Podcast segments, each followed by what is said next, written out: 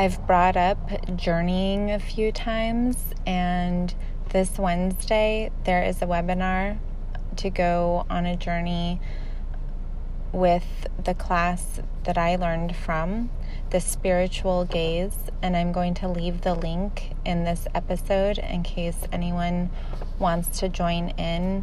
It's typically the third Wednesday of the month, and the times listed on the webinar, please notice that those are Pacific times. So if you're on the East Coast like myself, make that 3-hour adjustment accordingly, or wherever you are, make that adjustment.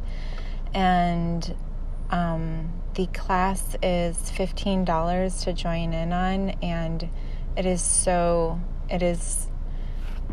I've taken the longer classes, 2 of the 5-week classes, and this one is a evening gathering where you're in it for an hour and a half, journeying as a group, which is a nice way to do the journey alongside with others, which often helps with your own experience as far as the ease of getting into that space.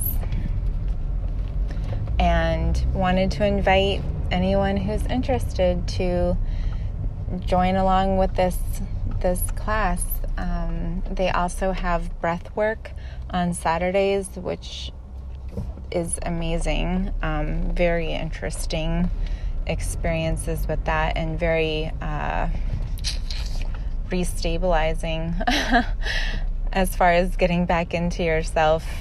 I probably need to speak more to that, but I'm going to leave it right there for now. I'll leave the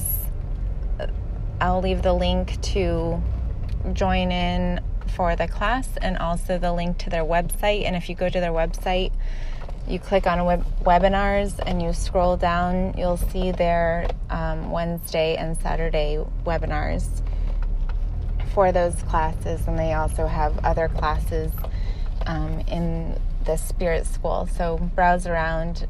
I really love the work that they're doing.